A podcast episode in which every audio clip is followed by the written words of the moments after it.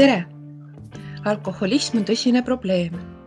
alkoholi liigtarvitamisega on Eestis kimpus ligi kuuskümmend tuhat inimest. millal aga saab ühest seltskondlikust klaasist liiga palju, mida alkoholi liigtarvitamine endaga kaasa toob ning kuidas sellest pahest pääseda? sellest kõigest räägime tänases Naistelehe podcastis Mõttekoht Confido meditsiinikeskuse sõltuvusnõustaja Kaja Heinsaluga. vestlust juhib Naistelehe toimetaja Silja Paavle tere tulemast saatesse, Kaja. tere. Kaja, teie töötate sõltuvusnõustajana, olles ise ka varasemalt eh, sõltuvuse küüsis olnud ehk siis eh, alkoholisõltuvuse. mitu aastat te olete kainena elanud? no kahekümne kuues aasta on praegu, kus ma siis olen saanud elada ilma alkoholita. mis andis teile tõuke alkoholi nõiaringist väljapääsemiseks? Ma olen sellele ka ise päris palju tagasi mõelnud ja erinevatel aegadel on mul ka, mul ei ole päris selline, see, see vastus muutub. et aga ma siiski võiksin selle kokku võtta selliselt, et äh, alkohol oli võtnud selgelt minu elu üle kontrolli ja mina oma soovile vaatamata ei olnud nagu enam suuteline kontrollima seda, millal ma joon, kui palju ma joon et äh, seal ei olnud ühte niisugust väga äh, kindlat nagu põhjust. Ja sellel, sellel päeval ka, kui ma otsustasin, et ma peaksin vist midagi ette võtma, et ma ei tule enam toime selliselt jätkates oma eluga, juhtunud tegelikult mitte midagi erilist või sellega, noh, see, see kriis oli ju kestnud ikkagi juba võib-olla kuid minu elus ja hämmastav oli see, et ma tegelikult ei osanud näha seda,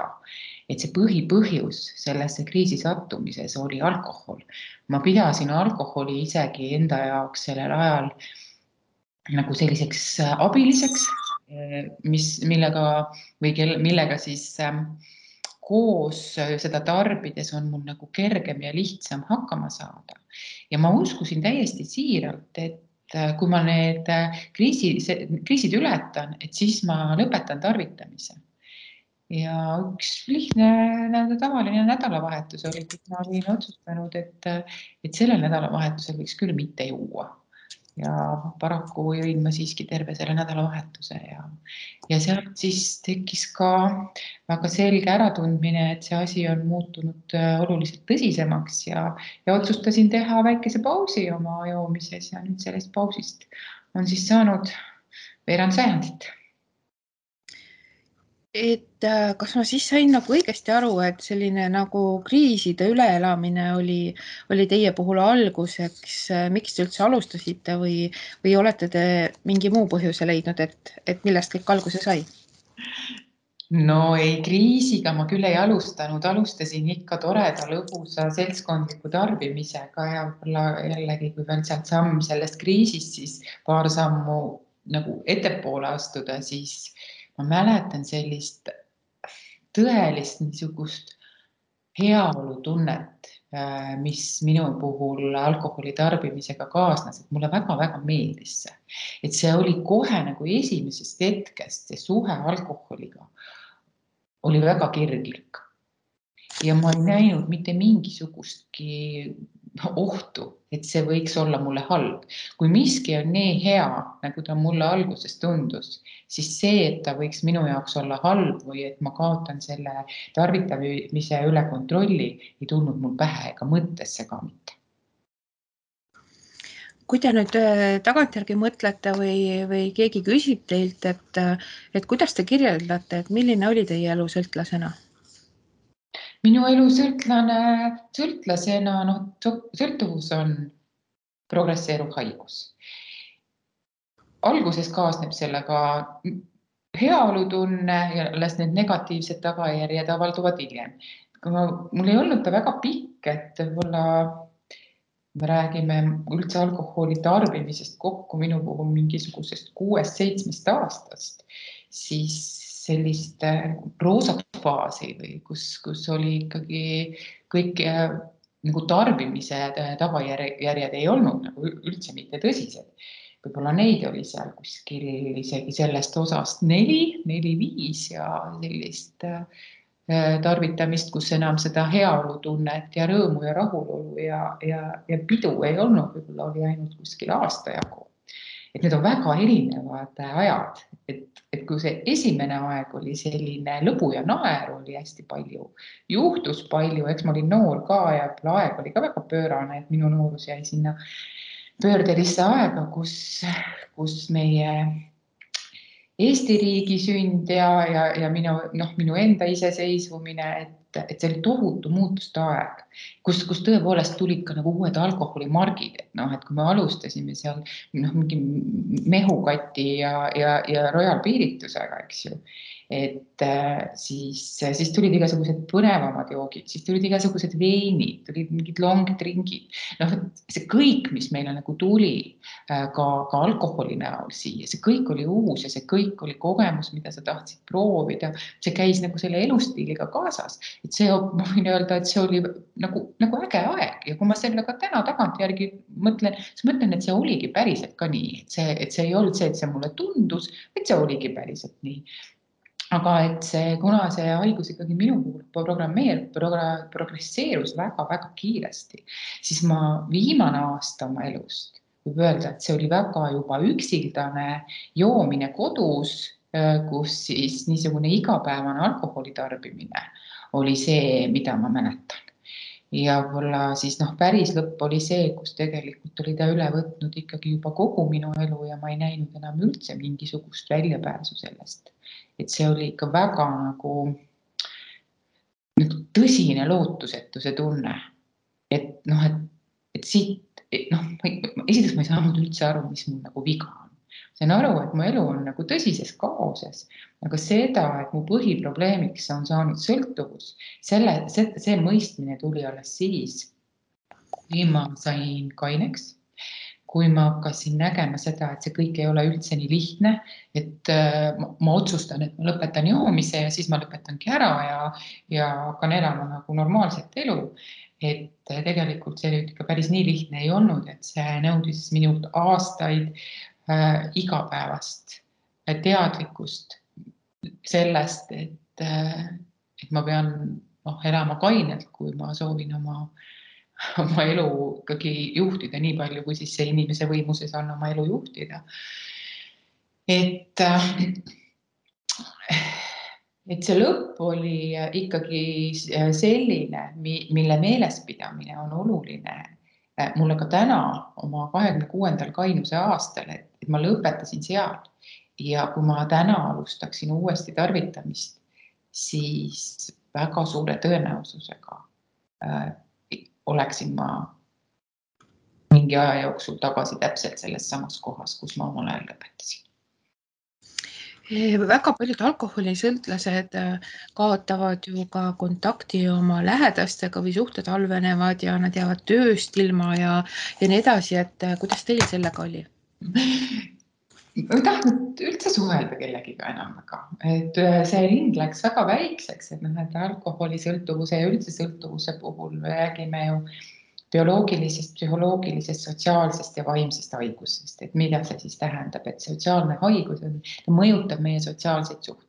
Et kui ma oma tarvitamise tee algusest räägin, siis seal oli väga palju sõpru, väga palju niisugust lõbu ja naeru ja inimesi. Ja kui ma tarvitamise tee lõpust, siis seal ei olnud nagu enam kedagi, ma ei tahtnud üldse kedagi näha, ma ei tahtnud väljagi minna ja üldse nagu minu koju sisse saada, pidi teadma, kuidas ukse kella lasta, et seal olid mingid niisugused tõsised sisemised hirmud juba ja, ja mõned nendest noh, olid õigustatud ja, ja, ja, ja suur osa tegelikult täiesti selgelt juba üle võimendatud, et minu niisugusel heal järjel haritud sõbrad olid kõige viimased, kellega ma selles olukorras tahtsin nagu suhelda, sest ma tundsin, et ma olen täiesti läbi kukkunud ju siin elus ja, ja et, et sa nagu jääd üksi selles mõttes, et sa, sa jätad ennast üksi. et noh, sealt see järgmine samm, et leida omale siis selliseid, selliseid sõpru, kes joovad samamoodi nagu sinu, sina, et, tunda ennast siis nagu paremana või vähemalt normaalsena, sest teised minu ümber on samasugused, et see on ka selle, miks inimene nagu sotsiaalselt alla käib, et me tahame ju tunda, et et me ei oleks noh, teistest kuidagi nagu halvemad ja siis lähme sealt nagu kogu aeg trepiastmetelt nagu allapoole, et eks ka mina käisin neid astmeid, astmeid läbi ja, ja, ja tõmbasin ka võib-olla ennast jõuga selles, sellisest seltskonnast välja, kui, kus ma nägin, et see allakäik on ikka juba nagu täiesti totaalne. Ja sealt tuli edasi see niisugune üksinda joomine ja väga nagu üksikud inimesed, kellega ma siis veel üldse suhelda tahtsin, et see selles suhtes väga-väga palju mõjutas ja, ja ka oma perest hoidsin ma eemale, sest noh, pere, see ei ole kunagi alkoholi tarvitatud ja ja minu noh, vanemad olid küll kõige viimased inimesed, kellele ma oleks tahtnud nagu seda, selle, selle probleemi ja häbikoormat ka panna, et kuulge, et teate, et mul on nüüd selline lugu, et, et läks väga-väga palju aastaid, enne kui, kui minu pere üldse sellest teada sai, et mul sellised mhm. probleemid on olnud. et te varjasite nagu iga hinnaga? ja muidugi mm, -hmm. see oli ikka, ikka väga, väga kaksikelu aga kas hiljem on teised äh, öelnud midagi, et äh, kas nad tõesti ei saanud aru või nad ikka kahtlustasid, et midagi on lahti?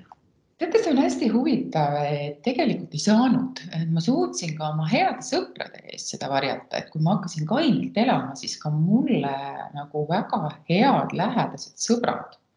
äh, äh,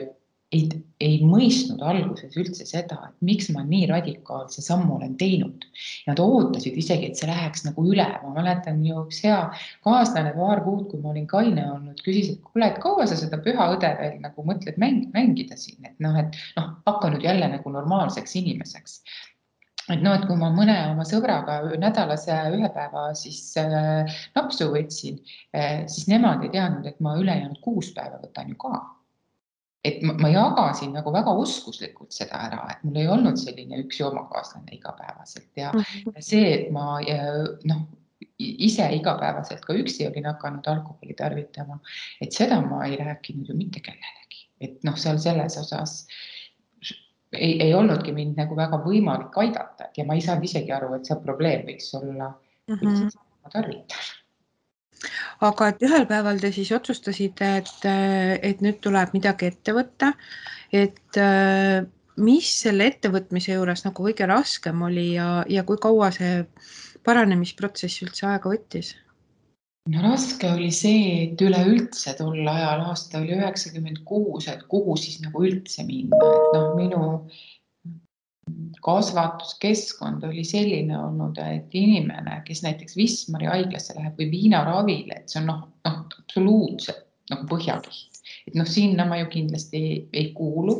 Ja, ja see ei tulnud nagu mõttesse ka. ja et see selles suhtes see niisugune häbitunne, mis alati sõltuvusega kaasneb mul oli hästi lihtne tegelikult, mitte hästi lihtne, see on täiesti vale öelda, aga kõige lihtsam oli minna nende inimeste juurde, kes olid ise tervenevad sõltlased. et seal oli nagu, nagu võib-olla ma arvan, see valik hästi lähtus ühelt poolt majanduslikest võimalustest, mis olid mul sellel ajal olematud, aga ega, aga ma vist ei olnud ka üldse mingisugust varianti. ma siin praegu rääkides ennast kuulan, et, et üldse mingisugust tasulist varianti proovida, sest ma tõesti nagu väga hästi üldse aru ei saanud, et noh, millega mul tegu on. mul oli häbitunde ületamiseks kindlasti lihtsam äh, minna tervenevate sõltlaste juurde ja rääkida nendega, kes on nagu mina kui see, et ma oleks läinud näiteks oma äh, kolleegidest ähm, sõprade juurde, arstide, ähm, meedikute juurde ja, ja rääkinud, et ma joon, et see oli mu, mu jaoks hästi-hästi-hästi keeruline kui te tagantjärgi mõtlete sellele ajale, nii, nii sellele sõltuvuse, sõltuvusega koos elamisele kui ka tervenemis- või paranemisperioodile, et mida te oleksite võinud teisiti teha? oi, ma ei ole seda kunagi mõelnud, et ma oleks midagi võinud teisiti teha mm. -hmm. et ma arvan, et ma, ma olen väga tänulik selle eest, kuidas on kõik läinud te ka küsisite, et kuidas mul nagu tervenemisprotsess läks või et noh, ma jätkuvalt olen ju protsessis, et äh, ma tõesti ei, ei, ma olen lihtsalt nii tänulik iga päev selle elu eest, mida ma elan ja mida ma olen saanud elada, et mul on noh, see kaine elu ei ole lihtsalt kaine elu, et see on niisugune, see kainus on väga nagu selgelt mõtestatud. Ja ma mõistan ju, et enamus inimesi, kes on sõltuvushaiged ei saagi abi. Nad ei saagi kunagi kaineks, aga et ma olen üks nendest vähestest inimestest, tõesti vähestest, kes on, kes on saanud elada kainena ja, ja, ja ma ei oleks sellisel viisil saanud elada ega elaks ka praegu, kui mul ei oleks seda sõltuvusteemat nagu taga, et kogemusnõustamise puhul see enda kogemuse olulisus on mm -hmm. nii suur, et kuidas ma, kui ma selle nagu ära võtaksin, noh, siis siis see kõik oleks nagu nii poolik, noh, ega ma olen ka elus ju palju muid asju teinud, enne kui minust sai sõltuvusnõustaja. aga, aga praegu ma, aga kõik need aastad ka olen ma kogu aeg tegelenud selle teemaga, see tähendab siis selles mõttes, et olnud ühenduses, toetanud teisi, olnud ise toetatav. et äh, ma oleks, ma arvan, nii palju vaesem inimene, tõsiselt kohe. et ei, ma ei kahetse küll midagi et te olete otsustanud enda jaoks seda mõtestada nii, et, et sellest kogemusest tuleb võtta parim?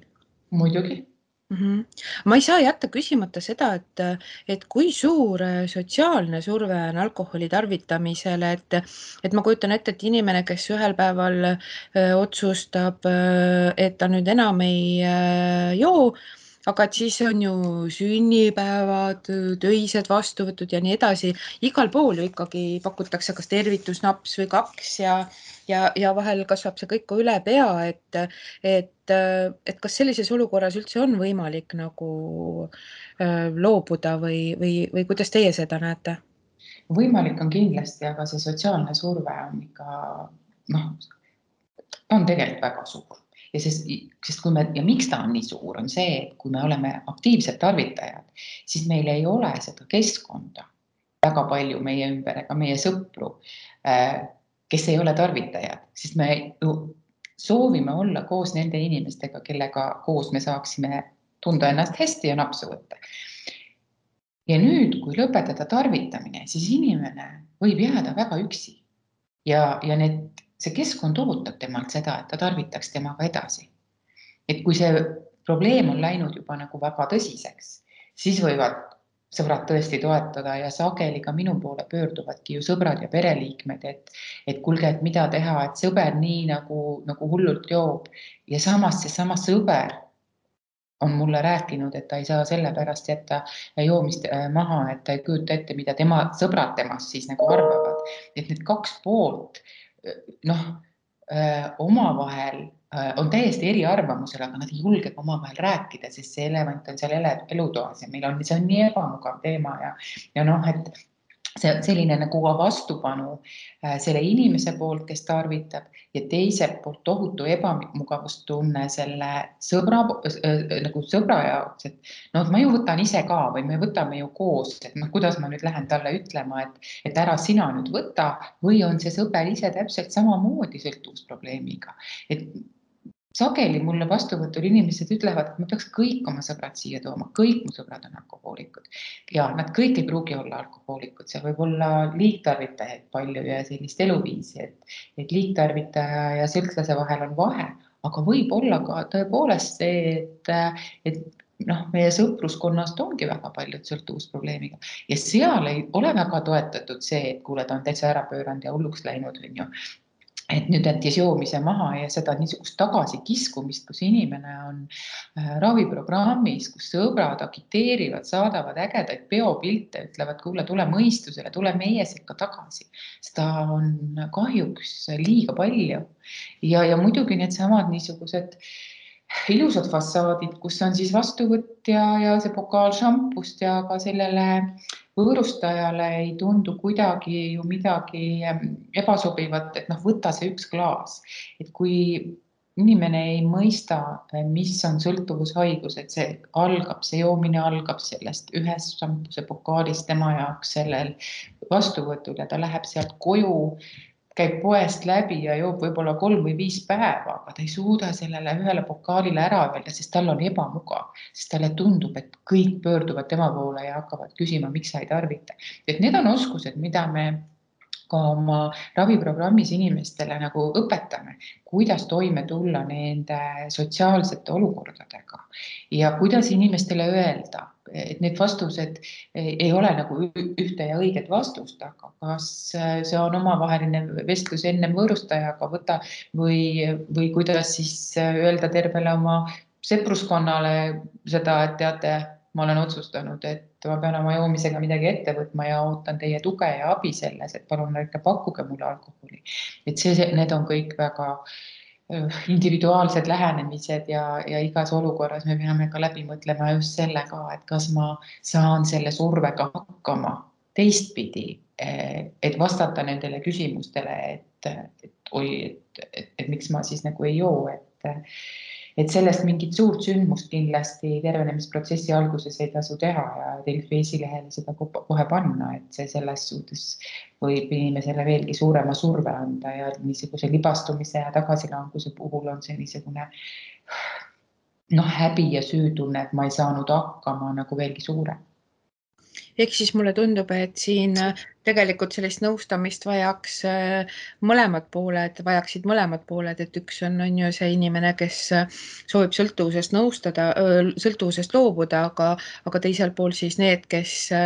kes peaksid teda toetama, et nad ei, ei juhiks teda uuesti sellele teele, kust ta soovib pääseda.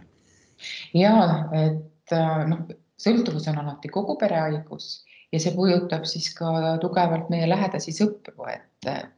iga tervenev sõltlane võtab vastutuse oma tervenemise eest ise mm. -hmm. seda vastutust ei võta ei nõustaja ega see vastutus ei tohiks jääda ka pereliikmele ja kui elada siis äh, koos sõltlasega, siis sageli see pereliige on selle vastutuse endale võtnud ja ta ei, nagu ei oska seda vastutust ära anda, ta ikka arvab, et noh, tema peab võtma pangakaardi ära, raha ära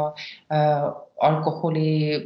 nii-öelda peitma ta eest, kõiki tema käike, kõiki tema samme kontrollima, et siis ta noh, ei saa juua. aga uskuge, sõltlane leiab alati selle võimaluse, et juua, et selle taha küll ei jää nüüd ükski joomine, et sõltlasel raha ei ole. et see vastutuse äraandmine äh, võib vahest olla sama raske perelähedasel kui sõltlasel joomisest loobumine, et selles asjas kindlasti ollakse ka peres palju edukamad, kui seda tehakse koos, et minu hea kolleeg Katrin Allik, kes siis äh, nii kaassõltuvuse nõustaja kui pereliikmete nõustaja toetab ja aitab siis nii neid pereliikmeid kui peret tervikuna, sest siis on ka see paranemisprotsessi edu äh, noh,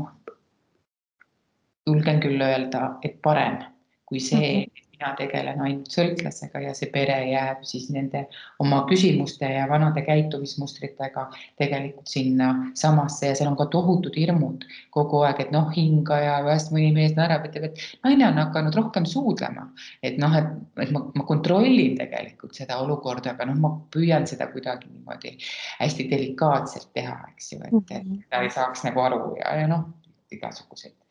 samas rohkem suudlemine pole ju sugugi paha, on ju. suudlemine ei ole sugugi paha, aga kui, kui sinna juurde tuleb see, et noh, et siis ma pean hingama või noh, et ma saan mm. aru, et kogu aeg, aga tegelikult selle taga on hirm kogu mm aeg, see meeletu hirm äh, sellel lähe perede äh,, pereliikmel, et noh, ta nüüd võtab siin, on võtnud midagi ette, aga ma olen nii palju kordi, ta on seda teinud, ta on lubanud ja, ja see hirm, et ta on äh,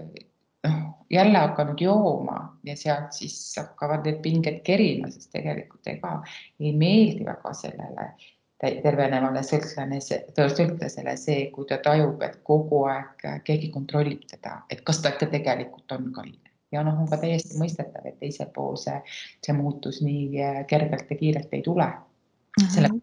hea tegelikult, et mõlemad saavad teraapiat kui suur probleem alkoholism Eestis üldse on ja, ja millal siis on see hetk, millal saab äh, tavapärasest seltskondlikust napsitamisest probleem? seda, millal sellest probleem saab, isegi kõige lihtsam on hinnata seda tagantjärgi ja tagantjärgi inimesed hindavad seda ise, ütlevad, et kui kahju, et ma tegelikult ei jõudnud siia viis või kümme aastat tagasi ja noh, olenemata inimese vanusest, noh, kahekümne aastane päris ei ütle, et kahju, et ma kümme aastat tagasi siia ei jõudnud, aga ka väga noored inimesed nagu hakkavad nagu mingi aeg kahetsema selles protsessis seda aega, mis on joodud, kui nad märkavad, et tegelikult mu probleemid ju olid juba siis olemas, aga ma ei teadnud. et äh, kui sõltuvus areneb, siis see tähendab seda, et meil nagu neid positiivseid asju äh,, nendele lisanduvad nagu negatiivsed aga me hoiame väga kinni sellest, et mitte nendest positiivsetest loobuda. Ja progresseerudes neid negatiivseid tagajärgi tuleb juurde järjest rohkem. aga kui neid positiivseid on veel piisavalt palju, siis inimene ei raatsi loobuda joomisest. Ja see on kindlasti aeg, kus juba oleks saanud oskusliku lähenemise puhul võib-olla inimene nii mõnedki oma elu tõsised tagajärjed äh, oleks jäänud olemata. aga täna ma ka ise ütlen nõustajana, et see on see oleks ja väga-väga harva inimene selles olukorras jätab äh, tarvitamise järgi, kui talle veel tundub, et ta kontrollib seda. Ja ta mingi ajani kontrollibki seda, et see, et meie elu üle totaalselt on võtnud alkohol kontrolli, see juhtub ikkagi üsna hilises faasis ja, ja mitte sugugi kõikide inimestega, lihtsalt see, mis, mis inimestega hakkab juhtuma, äh, need võivad olla nii traagilised sündmused, noh, täna järjest rohkem jõuab inimesi, kes on joobes jäänud korduvalt vahele, eks ju. ta võib-olla on äh, igapäevases elus väga edukas ettevõtja, juht, tal on nii-öelda kõik kontrolli all, aga kui ta tarvitab alkoholi, siis tal kaob kontroll oma käitumise üle ja ja ta, ta läheb autorooli. ta teeb seda üks kord, teine kord, kolmas kord ja neljas kord on ta vangis, võib-olla on juba kolmas kord vangis ja see tähendab seda, et tema ei kontrolli enam ei, ei oma joomist, ei oma elu, sest ta, teise inimese käes on need võtmed. et need on hästi-hästi traagilised lood, et kui noh, hinnatakse seda enda seisundit selle järgi, mis mul kõik veel elus olemas on, on ju, aga et see võib alkoholi tarvitamise tagajärjel üks üks päev sinu elus ja see võib kõik nagu keerata pea peale. Et mitte keegi ei ole mitte kunagi selle eest kaitstud, et niimoodi võib minna ja teraapia eesmärk on alati tõsta seda põhja ülespoole. me ei pea olema oma elus kaotanud oma lähedasi, oma peret, oma tööd, oma sõpru, oma vaimset võimekust selleks, et loobuda, et noh, ilma alkoholita on täiesti võimalik elada, võin seda omast kogemusest kinnitada ja, ja väga hästi elada. lihtsalt see mõte omaks võtta, et ma olen üks nendest, kelle puhul alkoholi tarvitades äh, minu probleemid järjest süvenevad, et see on raske. mul vist läks kõrvust kaduma, aga et äh, et ütleme selle veel kord üle, et kui suur probleem see Eestis üldse on, et, et ilmselt vist ikka väga suur probleem. teate, mina ei oska sellele küsimusele vastata, sest mm -hmm. minu juurde jõuavad inimesed, mina keskendun nende, nendele inimestele, kes tahavad oma alkoholiprobleemiga midagi ette võtta ja mm -hmm. mõista, mida see tähendab. et see mhm. statistika, mida Terviseamet kunagi siin siis jah, on, on välja toonud noh, toetun sellele samale, ega mul mingisuguseid teisi andmeid ei ole ja seda, et meil väga palju juuakse, see on selge, et on meie kultuuris liiga niisugune normaalsus. aga selle kahekümne viie aasta jooksul, mis mina olen kainena elanud, on küll hea meel näha seda arengut, et täna ikkagi pakutakse vastuvõttudel juba vett ka et kui ma alustasin, siis, siis ma oma kainet eluviisi, siis ikkagi vett pidi raha eest ostma, kui kõik hinna, kui kõik asjad muud olid äh, hinna sees, et, et see on muutumas ja, ja sellest järjest rohkem räägitakse. et see sellist, äh, aga inimese enda jaoks selle probleemi äh, tunnistamine ei ole väga palju muutunud ja see, see süü, süü ja häbitunne, et see on minuga juhtunud, ma arvan, et siin äh, ei ole väga suurt muutust tund-, tund-, äh, toimunud, aga jah, ma võin ka siis nagu öelda, et jah, see on suur probleem selles mõttes, et ilmselt ei ole Eestis ühtegi perekonda, keda see suuremal või vähemal määral ei oleks puudutanud mm. -hmm. aga et äh, mida alkoholi liigtarvitamine kaasa toob, et teie jutust on mulle kõlama praegu jäänud äh, äh üksindus sotsiaalsete suhete katkemine, aga et mis veel? no alustame tervisest, et ei ole ju, et see, kui vähe, noh, selle kohta ma küll, minu meelest räägitakse lubamatult vähe sellest, et kahjulik on alkohol tervisele. et äh, see niisugune kasulikkus, et viiskümmend grammi ja noh, teeme uuringuid ja kuidas vein ja kuidas keegi kuskil joob, et noh, meil ei ole meie kultuurikeskkonnas mõtet sellest rääkida. et Äh, et väike kogus alkoholi, aga, aga me ikkagi küsimus ei ole ju selles väikses koguses, vaid liigtarvitamises ja, ja siin ei ole praktiliselt mitte ühtegi organit, mida, mida alkohol ei kahjustaks. lihtsalt äh, aja jooksul me ka äh, paljude haigustega ei oskagi seostada alkoholi, on ju, et noh, näiteks alkohol tekitab naistel rinnavähki. täiesti minu meelest vähe räägitud teema ja, ja kui me oleme mingisugusesse haigusesse jäänud, siis see, et noh, maksatsirroos võib-olla on kõige esmasem, et jah, ütleme, et see on nüüd sul joomise tagajärjel nii, aga on palju tervisehäireid, mille puhul ei osata seda alkoholiga seota, seostadagi. võtame kasvõi nahaprobleemid. Et inimene, kes jätab alkoholi tarvitamise maha, äh, märkab juba paari karske kuu tagajärjel oma kaalulangust, tema nahk on paranenud, tema jume on paranenud, tema vaimne võimekus on kasvanud, et selleks, et niisugust äh, katset teha, et inimene, kes näiteks tarvitab igapäevaselt alkoholi, olles ise mitte siis alkoholisõltlane, äh, kui ta lõpetab selle alkoholi tarvitamisega, tema märkab kohe, et ta, ta läheb tervis paremaks, nii et selles osas saab igaüks seda katset enda peal teha aga vaimsed probleemid ja depressioon, et väga sageli peetakse äh, seda alkoholi mingiks imeravimiks ja unerohuks. et äh, teadvustamata seda, et sellest ravimist endast saab probleem, et see, mis siis alguses seda niisugust lihtsat lõõgastust ja lõdvestust toob ja tundub ka, et aitab paremini uinuda, siis ühel päeval kõik, kõik see, mida sa läksid sellega leevendama, võimendub sa ei maga enam korralikult, sa ei uinugi ilma võib-olla selle õlle või veinita, aga ärgates hommikul üles ei tunne sa ennast mitte värske ja puhanuna, vaid nagu läbiklopituna, et, et noh, mida me siin siis räägime paremast unest või see, et meil on selline masendunud ja tahtetu olek kogu aeg äh, alkohoolne depressioon, et kas, kumb siis nüüd oli enne, et ega see võibki olla, et inimene hakkabki depressiooni leevenduseks alkoholi tarvitama, aga, aga ega see alkohol nüüd küll depressiooniravim ei ole, et ta on ikkagi pigem depressant, mitte antidepressant, kuigi üks suuremaid müüte on ja nii arvatakse. et eks see on väga-väga individuaalne mm. -hmm ja, ja see kahjulikkus, noh, et me teeme neid, teeme neid valikuid, et noh, tegemist vaimse haigusega, et meie, meie hobid ja harrastused, et nad jäävad lihtsalt aja jooksul tahaplaanile. Meil alkoholi tarbimine tuleb, muutub kõigest tähtsamaks, et õhtut ootad, siis, siis ei lähe sa mitte trenni, vaid võtad oma pudel veini ja arvad, et see on sulle väga hea ja, ja siis märkad võib-olla aja jooksul, et ei mäletagi enam, millal võib-olla head raamatut lugesid või, või midagi, midagi meeldivat tegid, mida, mida siis kunagi tegid. ja, ja sõbrad samamoodi ju, et ei, ei tahetagi enam võib-olla nende sõpradega suhelda ja ja eelistatakse siis olla kodus üksi selle pudeli veiniga mm. -hmm. Teie jutust jäi kõlama ja, ja mulle on ka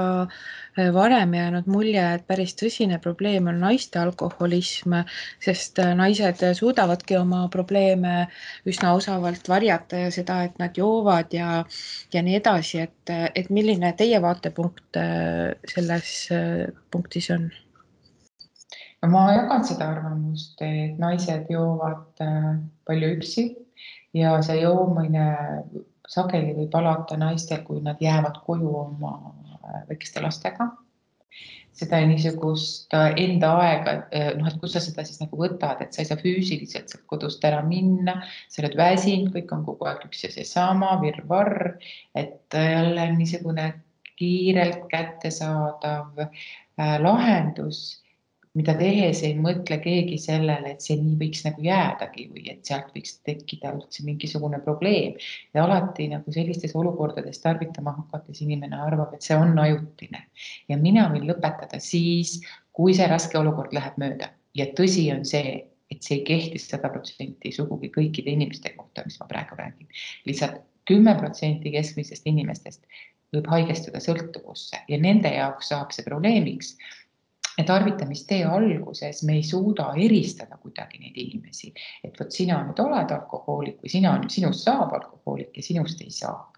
et äh, siin on teatud geneetilised eelsoodumused, aga ükski geen kedagi haigeks ei tee, see, et sõltuvusse haigestuda on ikkagi vaja alkoholi tarvitada, aga, aga, aga siin jah lood näitavad, et kellel siin ka seda geneetilist eelsoodumust on, et see haigus progresseerub kiiremini. Ja see just, et kui siis me muudame seda keskkonda, see olukord muutub, siis on saanud sellest primaarne häire ja me oma soovile vaatamata enam joomisest loobuda ei suuda, et ta tuleb meiega kaasa ka meie heasse suhtesse. ta tuleb meiega kaasa ka siis, kui me oleme töökohta vahetanud, võib-olla, mis on tööstress, läbipõlemine, väga tõsine alkoholi liigtarvitamise põhjus ma olen aru saanud, et, et sellest sõltuvusest äh, paranemine algab endale probleemi teadvustamisest, aga et see äh, teadvustamine on ju üsna keeruline, just nagu te olete rääkinud, et on häbitunded ja kõik muud asjad, et kuidas sellest punktist üle saada, et kuidas jõuda selle teadvustamiseni või, või kuidas, mida selle häbiga teha? no esimene see, kui inimesed minu juurde jõuavad, siis meil on selleks täiesti noh, oma kindel lähenemine, et kuidas inimene mõistaks seda, et ta on haige, et see ei ole moraali küsimus. et see, et sellega süü ja häbitunne kaasneb äh,, käib nagu sõltuvusega kaasas, aga et, et ravi esimese etapi üks eesmärke on sellest süü ja häbitundest selle haiguse pärast nagu vabaneda ja, ja õppida seda haigust ähm, mõistma haigusena, mitte iseloomuveana ega mingisuguse pahena. et äh, sealt ka see, et ma tunnistama seda, on protsess. nii nagu sõltuvuse areng on protsess, täpselt samasugune protsess on ka tervenemine ja üks osa sellest tervenemisest on selle haiguse omaksvõtmine ja tunnistamine, et see ei ole selline äkiline vaimne kogemus, kus käib laks ära ja, ja käin ükskord nõustamisel ja tulen tagasi ja ütleme nii, nüüd ongi nii. et see võtab aega. ja, ja kui me analüüsime, vaatame tagasi seda tarvitamise ajalugu ja kui on selleks suureks abiks ja teine pool, mis siis äh, seda väga hästi aitab toetada, on see, kus inimene siis äh, püüab elada kainena ja hakkab nägema seda, et joomine on olnud ainult nagu, nagu see sümptom ja et ma võin küll otsustada ja noh, mõelda, et ma ei tarvita, aga et kui tugevalt siis võivad tekkida sellised äkilised nagu himud alkoholi järele, vahest niisugune libastumine ja tagasilangus võib sellel teel meid päris palju edasi aidata, sest inimene arvab tegelikult, et äh, ta suudab kontrollida, kui ta nii, kui ta nii äh, on otsustanud, see tähendab, suudab võib-olla oma nulltolerantsist kinni pidada ta ei suuda või suudab, siis noh, see kõige raskem tee, mida mina ei oska kuidagi toetada, on see, et inimene arvab, et ta suudab oma joomist kontrollida ja siis teeb omale neid, neid kavasid, et kas siis võtta korra nädalas või võtta siis klaas või et kuidas see siis õnnestub, et igasugune mm, tarbimise vähendamine on loomulikult positiivne, aga sõltlase puhul kõige raskem tee on äh, minna seda, seda teed, et proovida nagu vähendada, et tegelikult see nulltolerants ja täielik loobumine on lihtsam, aga ta on lihtsalt psühholoogiliselt alguses kõige keerulisem nagu omaks võtta, et mis mõttes, et ma ei saagi enam nagu juua või et noh, ma ütlen alati, et ikka saab, et see on sinu otsus, et noh, kohe täna ju jooma hakata, kui sa soovid, et ega mingisugust takistust ei ole. aga et kuidas teha enda jaoks ja enda elus parimaid valikuid, et see on see küsimus hoopis, millele nagu tuleks keskenduda. aga et kui nüüd keegi on kuulanud seda saadet ja on tekkinud tunne, et äh, kõik käes on aeg muutuseks, nii nagu teie kunagi tundsite aastate eest, et mis on see esimene samm siis, mis ta võiks teha? teate, ma kevadel äh, ilmus raamat Kainus äh,, milles aitasid panustada Neeme Raud, Kait, doktor Kati Reedlik psühholoog, psühhiaatrina ja, ja, ja Katrin Hallik pereliikmete nõustajana ja suurem osa sellest raamatust olen kirjutanud siis mina, mis siis ühe sõltuvusest, mis asi on üldse sõltuvus ja mis siis sõltuvusest tervenemise protsess endast kujutab. väga soovitan võib-olla isegi lugeda seda raamatut esimese asjana, et nüüd, kui see raamat ilmus kevadel ja nüüd on sellest pool aastat möödas siis äh, minu juurde on väga palju inimesi jõudnud selle raamatu põhjal, kes on seda raamatut enne lugenud. et kui see raamat nagu tekitab niisugust äh, äratundmist ja see kõnetab, siis, äh, siis, siis väga suure tõenäosusega oleks põhjust tulla minu vastuvõtule, selle sammu võib vahele ka jätta ja loomulikult võib minu vastuvõtule tulla kohe, aga ma seal raamatus kirjutan väga palju sellest, millest ma räägin ka nõustamisel. Ja kui seda äratundmist ei ole, et nüüd mul on hea tagasivaade juba siin poole aasta jooksul, et mul on, äh, mul on hea meel selle üle, et minu eesmärk seda raamatut kirjutades oli äh, jõuda sõltlasteni ja muidugi ka laiema sihtgrupini, et nad mõistaksid, mis, mis üldse on, mis üldse on sõltuvus. ja ma näen, et ikkagi kõige paremini mõistavad seda raamatut sõltlased ja sellepärast äh, kutsun küll üles seda raamatut ostma ja lugema ja muidugi kutsun ka igal juhul äh, enda vastuvõtule kõigi, kõigi, keda, keda praegu see meie jutt äh, kõnetas ja muidugi on väga palju spetsialiste siiski ka peale minu. et niisugune üleüldisem soovitus on see, et ärge jääge üksi, ärge nagu noh, kulutage oma elu ja aega sellele mõttele, et te peate selle asjaga ise kindlasti hakkama saama, et siis on, on, on kuidagi nagu parem. et et äh, ühiselt ja, ja teiste abil on ikkagi palju-palju lihtsam selle asjaga hakkama saada ei pea nii raskeks seda kõike tegema enda jaoks. Aga et kui tulla tagasi selle häbi juurde, on ju, mis eriti probleemiga tegelema hakates alguses on, on ilmselt päris suur, et, et kuidas nagu erinevate spetsialistide või, või ka teie sõltuvusravikeskuses on, et kas esialgu vähemalt on võimalik soovi korral jääda anonüümseks või, või tuleb kohe kõik oma andmed letti laduda? kahjuks äh, pean ütlema, et äh, Confido meditsiinikeskuses anonüümselt äh, meie, meie juurde jah, ei saa vastuvõtule tulla. aga minule võite helistada otse ja siis minuga võite ilma isikukoodita rääkida, et minu telefoninumber on viis, kolm, kaks, kaks, viis, üks, seitse, null ja ja kui ma ka siis hetkel teie kõnele ei saa vastata, siis ma alati helistan tagasi ja et see selles suhtes, mõistan väga seda, et inimestel selle probleemiga nagu abi otsides on oluline mm. -hmm. et kas see kuhugile läheb või kas sellest saab keegi teada või et, et selles suhtes annan küll siinkohal loa endaga otseühendust võtta või kirjutada mulle ka meilile äh, kaja.heinsalu.confido.ee, et otse, et siis saab ka selle esimese sammu võib-olla natukene turvalisemalt teha mm. -hmm nagu igas äh, paranemisprotsessis, äh, mis puudutab äh, eriti sõltuvusest paranemist, võib ette tulla tagasilööke, et mida nende tagasilöökide korral teha? tagasilööke, libastumisi esineb pea pooltel inimestel, kes selle tee on ette võtnud ja siin on kõige esimene soovitus muidugi see, et mitte alla anda, mitte arvata, et mul ei tulegi välja või et ravi, see meetod mulle ei sobi või et äh, see on, äh, ei saa keegi anda mitte mingisugust garantiid ja ei tohi anda, nii nagu mina ei saa nõustajana öelda, et seda mitte et ma annan garantii sellele protsessile. nii ei tohiks ükski inimene, kes selles protsessis on tervenemises, oma, ei oma lastele, oma perele, oma tööandjale. noh, kohus seda ka nõuab inimestelt vahest, et nad ei, et nad ei tohi, tohi tarvitada. Tegelikult sellist nagu noh, lubadust kellelegi anda ei tohiks, küll aga tegeleda sellega, et need, miks inimesed libastuvad ja tagasilangus ette tuleb, on oskuste puudumine kaine, kainena elada ja kui mõista seda, milliseid oskusi mul on vaja õppida, mida, kuidas ma ennast pean toetama, kui, kui mul siis äh, tekib tahtmine juua, on see siis äh, suur rõõm või suur mure, selleks tegelikult kõige, kõige nende jaoks on olemas nagu vastused. aga kui sa loodad sellele, et ma lõpetan täna tarvitamise ära ja ilma äh, neid teadmisi ja oskusi omamata, noh, kõik juba lähebki väga-väga